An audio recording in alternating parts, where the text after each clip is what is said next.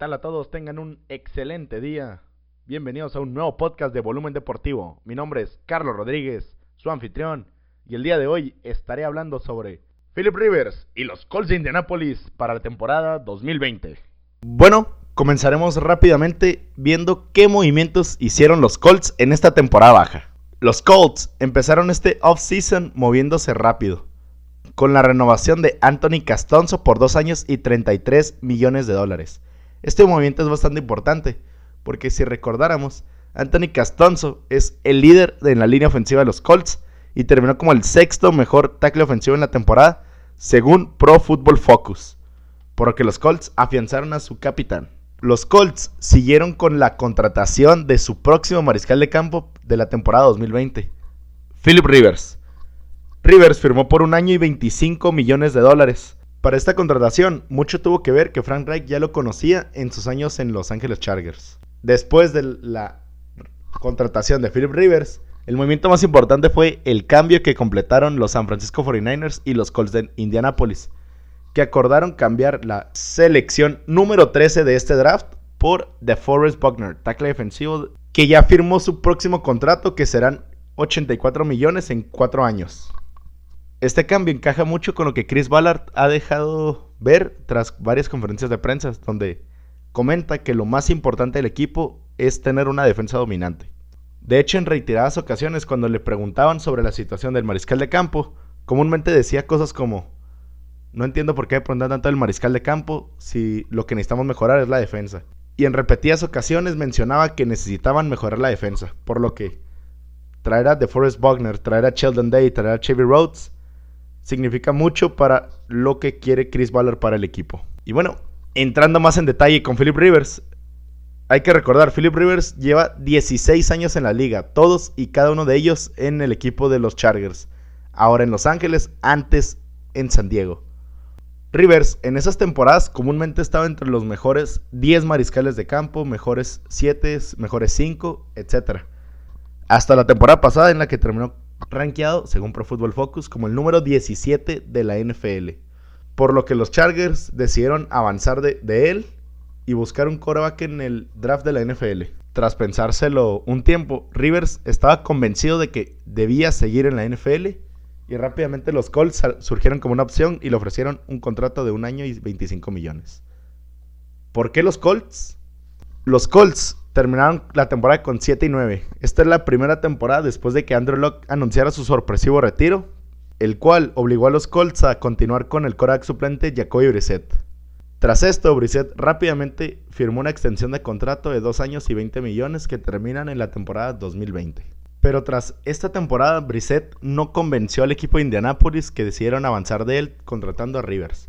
De hecho, Indianápolis terminó como la ofensiva número treinta por yardas aéreas, y esto tiene que ver con la incapacidad que mostró Brissett en buscar objetivos en rutas largas. De hecho, la productividad de T Y Hilton cayó bastante esta temporada.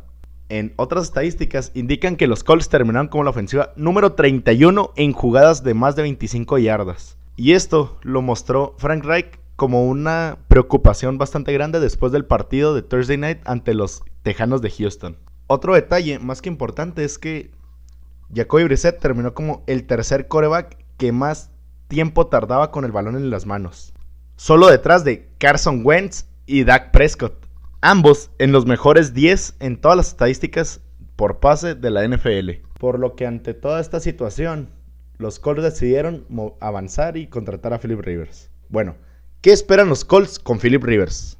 Bueno, primero que nada es importante saber, Rivers contará con una línea ofensiva bastante mejor que con la que contaba en los Chargers.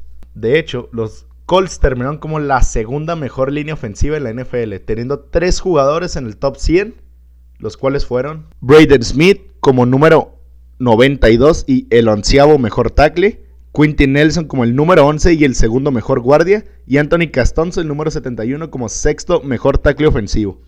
Además, con un ataque terrestre bastante bueno, que terminó como el sexto mejor en yardas por partido, con ciento treinta y tres punto cuatro. Por lo que realmente los Colts no necesitan que Philip Rivers sea un top cinco en la N F L. Lo que necesitan los Colts de Philip Rivers es que sea un quarterback que represente una mejora considerable de Jacoby Brissett, que pueda alimentar el juego aéreo con T Y. Hilton, con Jack Doyle y buenos jugadores con los que tiene. De hecho, en esta semana se ha hablado mucho de que Jordan Wilkins podría tomar un papel protagonista en el equipo, en el ataque aéreo, debido a que es conocido que a Philip Rivers le gusta tirarle bastantes pases a los corredores. Por mencionar algunos, contó con Danny Woodhead, contó con Austin Eckler, contó con Darren Sproles. Y lo que necesitan los Colts de Indianapolis es hacer jugadas grandes. Con Jacoby Brissett, como ya mencioné, terminaron como la ofensiva número treinta y uno en jugadas grandes. Y esto en gran parte debido a la incapacidad de Brissett, por lo que esperan que con Philip Rivers puedan arriesgar un poco más el balón, ir largo. Y es sabido que Philip Rivers es uno de los quarterbacks más interceptados de la liga, pero también es de los que tiene más yardas aéreas. Terminó como sexto con cuatro mil seiscientas quince yardas aéreas. Y muchas de las intercepciones que sufrió Philip Rivers vinieron en jugadas en tercera y cuarta down, por lo que son jugadas en las que Rivers se veía obligado a arriesgar más de la cuenta. Una de las preocupaciones que se engloba alrededor de Philip Rivers es su incapacidad de moverse en la bolsa. De hecho, terminó como el segundo peor mariscal de campo, en solo detrás de Tom Brady, pero como ya mencioné repetidas ocasiones, contará con una muchísimo mejor línea ofensiva esta temporada. Bueno, avanzamos. En el lado defensivo del balón, los Colts terminaron rankeados como el número dieciocho en la N F L, permitiendo veintitrés punto tres puntos por partido. La defensiva de los Colts será el foco de atención a mejorar en lo que resta de la agencia libre y el draft. Pero a día de hoy, la defensiva de los Colts debe de ser bastante mejor a la que terminó la temporada dos mil diecinueve, con la contratación de DeForest Buckner, Sheldon Day para acompañarle en el eje de la línea defensiva, con Chevy Rhodes y con otra temporada más de Darius Leonard, que terminó la temporada anterior como el séptimo mejor linebacker central en la N F L, y con otra temporada más de Malik Hooker, que debe de tomar un paso hacia adelante y ser un playmaker en la defensiva. Por lo que realmente el equipo de Indianapolis es un equipo sólido con buenos jugadores en cada una de sus líneas. Así que continuamos. ¿Cuáles son las expectativas de los Colts de Indianapolis para la temporada dos mil veinte? Bueno, revisando rápidamente el calendario de los Colts, deben de enfrentar a sus seis rivales divisionales: Houston, Jacksonville y Tennessee. Después tendrán que enfrentar a la división norte de la Conferencia Americana, la cual está conformada por Cincinnati y Baltimore, que son los partidos en casa, y Steelers y Cleveland, que son los equipos que deberán de visitar. Bueno, y al haber terminado como el tercer mejor equipo en el sur de la Americana, tienen que enfrentar a los Jets de Nueva York en casa y visitar Las Vegas Raiders en el impresionante Allegiant Stadium. Y para completar los dieciséis partidos, los Colts tienen que enfrentar al norte de la Conferencia Nacional, la cual está conformada por Chicago y Detroit, rivales que visitarán, y Packers y Minnesota, los equipos que recibirán en Lucas Oil Stadium.